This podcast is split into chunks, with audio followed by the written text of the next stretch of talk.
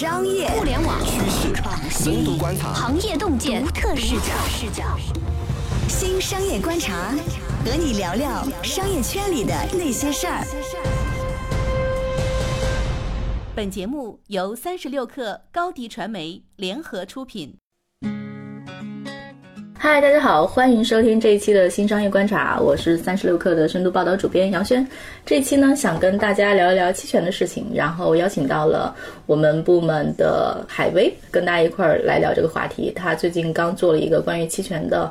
还挺全面的报道。嗨，海威。嗨，杨轩老师好，大家好。其实啊，就是我们想写期权呢，是因为今年很多新经纪公司上市嘛，然后很多人也发了财。我们其实基于这个想写期权的，但是在写作的过程中，其实中间忽然爆发了一个业内还稍微有点震撼的事件。呃，是因为蘑菇街赴美上市之后，他们有员工在麦麦上爆出了他们公司有这个期权的问题，核心是说。呃，之前承诺的这些期权在蘑菇街上市之后，可能有大幅的缩水这样一个情况。对，然后我们关注到这个现象之后，及时的根据这个情况进行了一些采访。其实他们是那个二十五份期权和一股，对吗？对的，对的。对，然后这个在互联网过去这个历史上，应该是缩水比较严重的一次情况。对，上一次大家还交口相传，上一轮上市潮的时候，优酷是十八份期权和一股，大家还是挺震撼的。因为我觉得这震撼可能是来自于。比如说，当时很多优酷员工是降薪去参加了创业公司，然后觉得说我可以跟这公司一块儿致富嘛，财务自由。但是即使好像很早期的员工，其实也没挣着什么钱。而且蘑菇街这种情况跟优酷也有点类似，就是很多的员工早期他们其实是从阿里有一个非常高的职位，比如说 P 六或者 P 七降薪加入蘑菇街，当时承诺期权可能是上市之后可以买房买车，对于是现在大家就发现，可能上市之后只能买一辆。QQ，对啊，所以就是也能理解说有人就很愤怒，然后去讲这个事情。当然，我觉得这中间有很多，你说公司有错吗？因为最后其实他们的 CEO 在内部去澄清了这个事情。他说：“你们去看员工期权池的比例和我自己的持股比例，没有很过分。嗯，但是呢，我觉得这中间有一个巨大的心理预期的落差吧。嗯，后来稿子发出来之后，然后就有人私下跟我聊天说，他之前跟蘑菇街的员工接触，就觉得这家公司的员工都乐观的不行，说这状况是非常奇怪的。嗯，就说他们怎么会都那么乐观呢？心理预期那么高。”嗯，那你最后被现实打脸，那当然就很难受了。对，因为蘑菇街有个情况，可能是他早年相当于互联网这个圈子里的创业明星，其实一度是受到大家的追捧的，而且投资人对这个项目一直也比较看好，其实它的估值一度都比较高。呃，因为今年整个市场环境不太好，导致了它上市之后可能市值比较低，倒挂了吧？倒挂了，对。倒挂的还蛮严重的，它之前最高的时候估值应该达到大概四十亿美金，它其实现在好像是十几亿，不到二十亿，不到二十亿，对，所以这个情况就比较罕见。因为其实我觉得它这个案例啊，虽然跟优酷看起来很像，但是呢，现在就评价起郭永强都说是主观恶意。嗯，他的一个论据是说，上市的时候。郭永强他自己持股比例高达百分之四十多。其实陈奇说自己无辜的一个论据是说，他上市的时候持股比例是百分之十一。嗯，所以说这中间还是有一个挺大的差距的。其实海威应该是问了投资行业里的人，就是具体的案例是怎么回事，其实我们都说不清楚。嗯，但是呢，像这种创始人持股比例非常高，然后员工是多少股合一，就是有一个可能性，就是说我可能。稀释的时候，稀释的是员工的，而不是创始人的股份。对，因为投资人在投资过程中，他们可能一般有一个条款上的约定，就是投资方他们是持有反稀释条款的。也就是说，在如果遇到这种意外的情况的时候，他们可以启动这个反稀释条款，也就是说保证自己的利益，还有以及大股东的利益。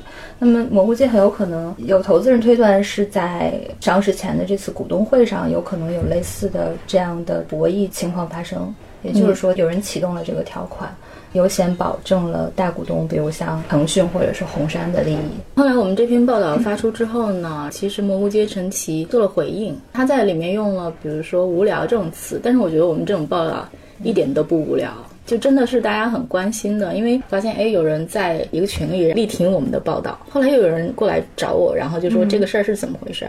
说其实你看起来公关老师们是在前面帮老板洗地，但是公关老师们的期权其实也稀释的很厉害，心里很痛。嗯而是说像这种案例可能并不止一例。因为蘑菇街这个是很多股合一股，比例实在是太大了。说之前其实还有其他的案例，除了优酷，其实还有一些没爆出来，比如说猎豹其实是十份期权合一股，嗯，然后其实大家也是都没有心里落蘑菇街这么夸张。对，但大家都是心理落差很大的，更别说二十五还是二十八合一股，二十五合一股。对，后来也有人从微信上找到我，看到了陈奇发表的这个解说，他们觉得其实陈奇根本就没有解释到这个问题的核心，等于说他在后边的这个澄清里边，还是相对比较避重就轻的模糊了一些问题。就我们最关心的这个问题，为什么员工的期权被稀释成这个样子？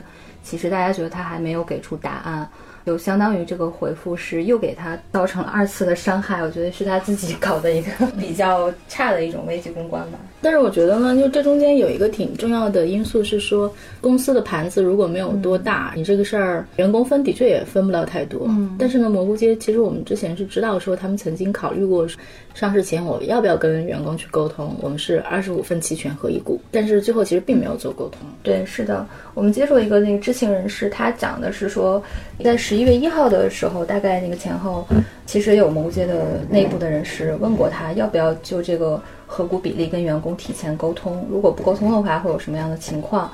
当时这个知情人士是建议说，跟员工有一个很好的沟通是核心，要传递公司股票的价值，让员工相信公司有长期的价值增长的可能性。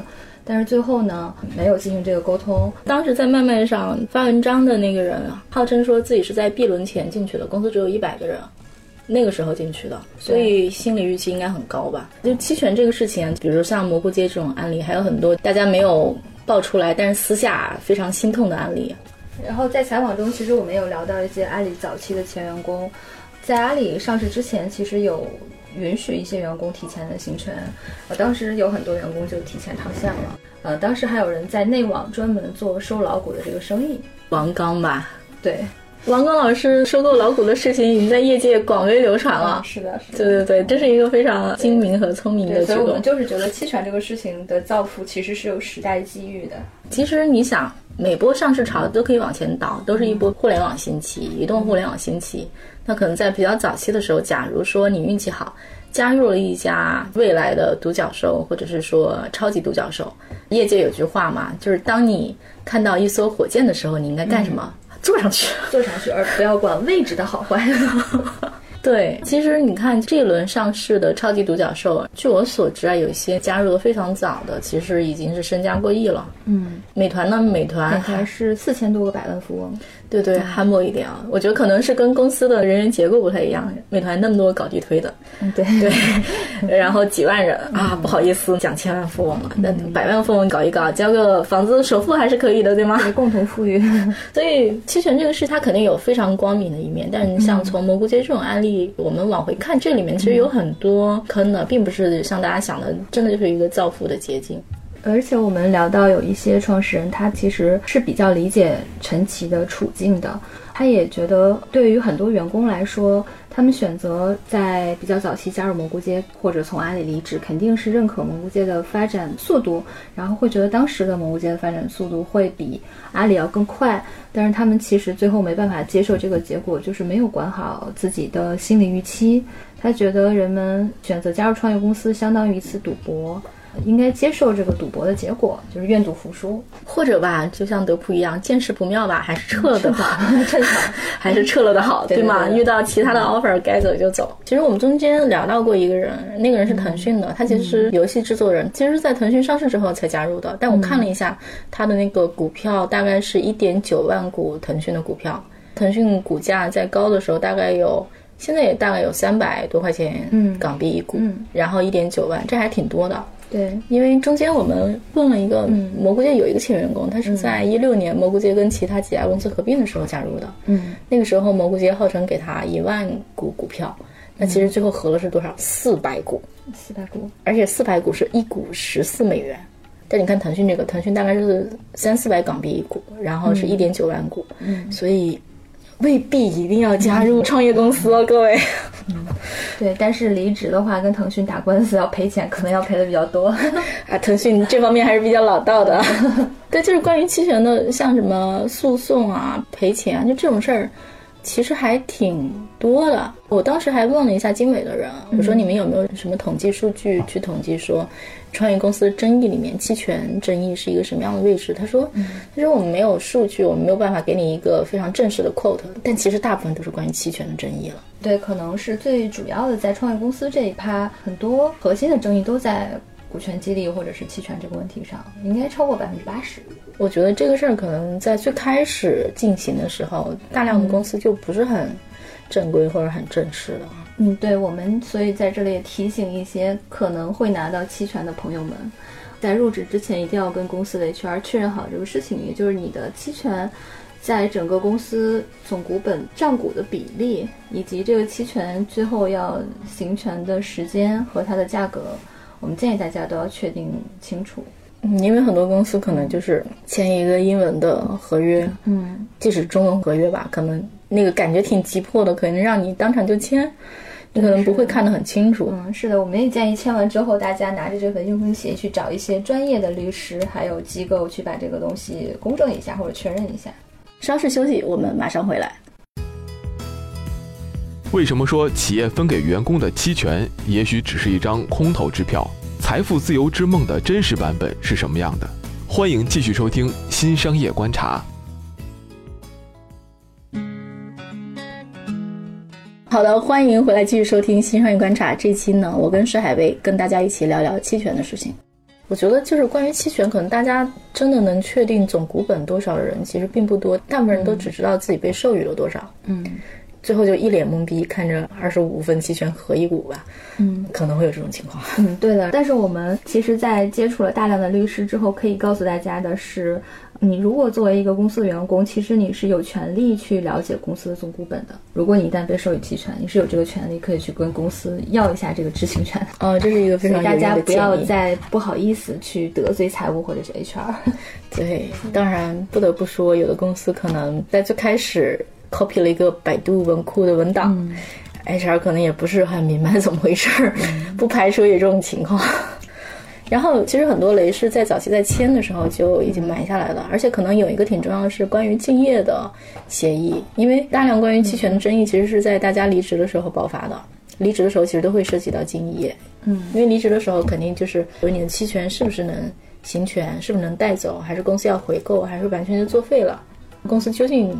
给你授予了多少，以及这里面会不会因为竞业协议导致你的期权作废，这可能是一个挺重要的时间点。嗯，对的。我们在采访美团这个员工的时候，其实他有一部分争议的核心就在于是不是有触发这个竞业条款，因为他当时从美团离职之后，是加入了百度的 LBS 事业部。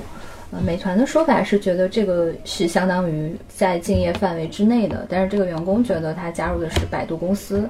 但后来是百度跟糯米合并之后，才算是有敬业的嫌疑。呃，但是话说回来啊，很多互联网公司把敬业范围列得特别广，一般都多达五十家以上，都是很正常的。是的，他们有一个开玩笑的说法是，如果你从比如腾讯这样的大公司离职之后，基本上所有的互联网公司。都不要考虑加入了，因为都可能在敬业范围之内。对，因为腾讯业务线太多，是吗？是的，是的，业务遍布整个互联网，太可怕了。我们去聊这腾讯的员工，他有跟我们分享一个八卦，因为他们官司跟公司打的闹的声音比较大，所以很多还在腾讯的员工有找到他们聊这个问题，表示了自己的困扰。说他们也想离职，但是 HR 就会找到他们，晓之以情，动之以理的说，如果你要离职的话，我们就要起诉你，或者是告你。我觉得触发了竞业条款，不管你是自己创业还是去另外一家公司。我的天呐！所以处境也比较尴尬。嗯，这件事情其实，在职场上，员工永远是比较被动的，因为你不可能因为不签竞业条款就加入一家公司呢。可能腾讯也不会给你这样的机会和这样的优待。比如说像美团那个案例。我觉得中间其实他们是有争议点的。然后美团那个哥们儿说他走是因为他的同事跟他说他签的是岗位期权会作废，期权会作废，他就很生气就走了，而且起诉了美团。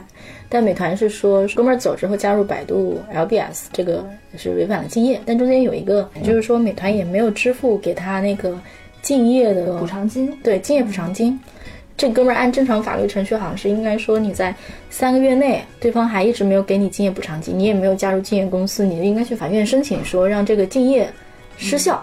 就作废，哥们儿就没有干这个事儿。但是你认真想想，你和我，我们知道这样的常识吗？我们不知道呀。对，怀疑是因为为了这个案例，美团公司 认真研究了一下。对对对，对，所以可能在这种时候问问律师吧，会好一点。很多的这个期权的纠纷，可能如果在早期大家稍微对这个事情重视一下，而不是很随便的签订了一条协议的话，可能后续的纠纷就会得到避免。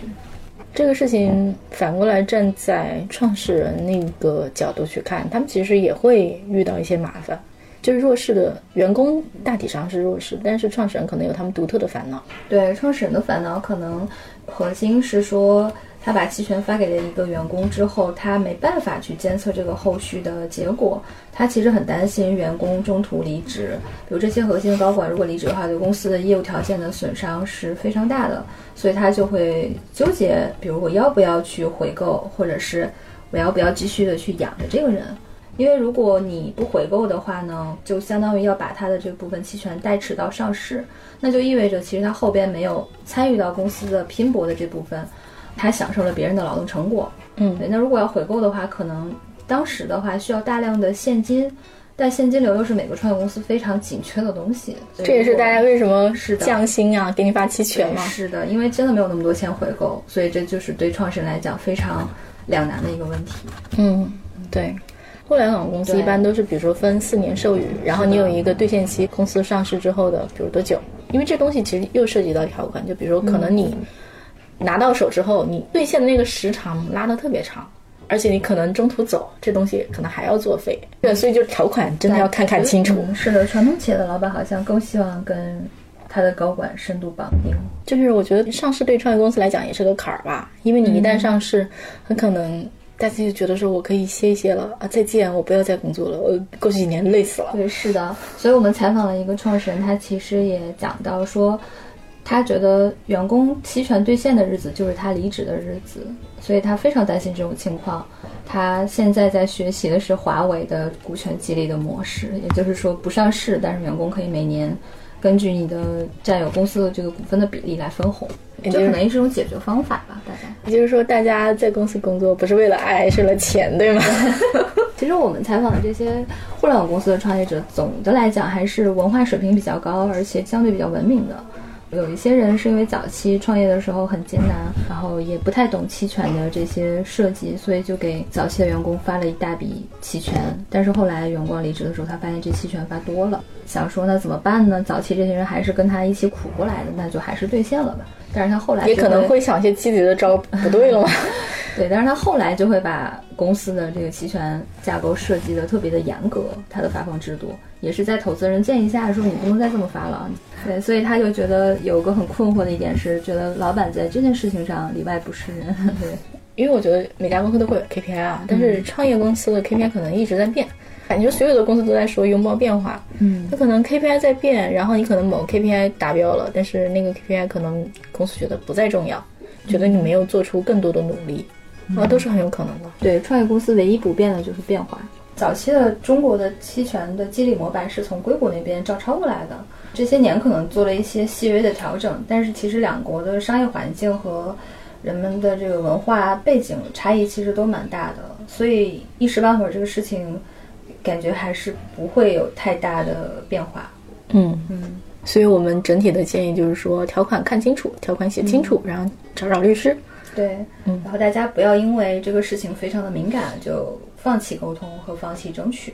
真的，以及认真考虑一下，就是说，如果这一家公司不是一个火箭，当你遇到更好的 offer，要不要去呢？想想，觉得也算是一代人的机遇吧。因为其实现在大家都在讲说互联网红利消失啊，你真的现在在想找一个能够坐在火箭上并且能够上市的公司，我觉得这个几率还是比几年前要低很多了。嗯，是的，所以我们也很体谅蘑菇街这样的公司的处境，因为我们在采访一些投资人或创始人的时候，他们觉得。其实，如果公司的市值很高或者市场很好的话，没有老板是愿意去碰员工的，因为这会影响自己的人品，在互联网历史上的一个声誉。可能除了鬼永强吧。对，是的。但大多数人还是很爱惜自己的羽毛的，对。而且他们如果觉得说换位思考，如果今天自己是陈奇那个位置的话，他们也不见得会比陈奇做得更好，或者有更好的解决方案。我们那篇报道发出来之后，还有一个人过来讲了一个事情，我觉得是一个挺重要的事情，就是我们讲了很多期权的槽点，但期权对于互联网公司来讲，真的是一个发展非常重要的制度设计。比如说像小米那种。可能就是雷军每过一段时间，然后去讲一下，说，哎，大家手里的期权值多少钱了？就相当于说是给大家打鸡血，但是也是给大家一个目标感，就是说你的期权跟公司的发展是紧密绑定的。那我不知道这个事儿大量的创业公司有没有做，很可能并没有做这个事情。但是我觉得至少会给大家一个绑定感，哎，我跟这公司是一体的，我的利益是一体的，这其实是一个非常重要的制度设计。在这种充满变化的环境里，究竟是什么东西把大家绑定在一起？那我觉得大家可能不好意思讲，但是非常非常实际的就是期权。不然我为什么要加班？为什么要把你的利益放在第一位？我为什么要维护你？为什么在你看不到的地方，我也是优先考虑公司的利益，而不是我个人的利益？所以，其实我们当时写这篇文章最后的目的，我们是希望能有越来越多的人愿意去。聊这个事情，避开这个敏感的话题，然后每个人都能去主动争取自己的这个权利，最后就会变得这个事情和这个生态越来越健康。那这期呢，我们就先聊到这里。喜欢我们的节目，欢迎评论、点赞和转发。如果你有关于期权的故事呢，也欢迎给我们留言。那下一期我们再见，再见。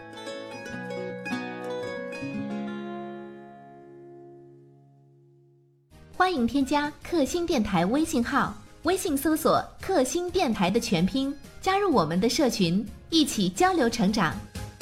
高迪传媒，我们制造影响力。商务合作，请关注公众号“高迪传媒”。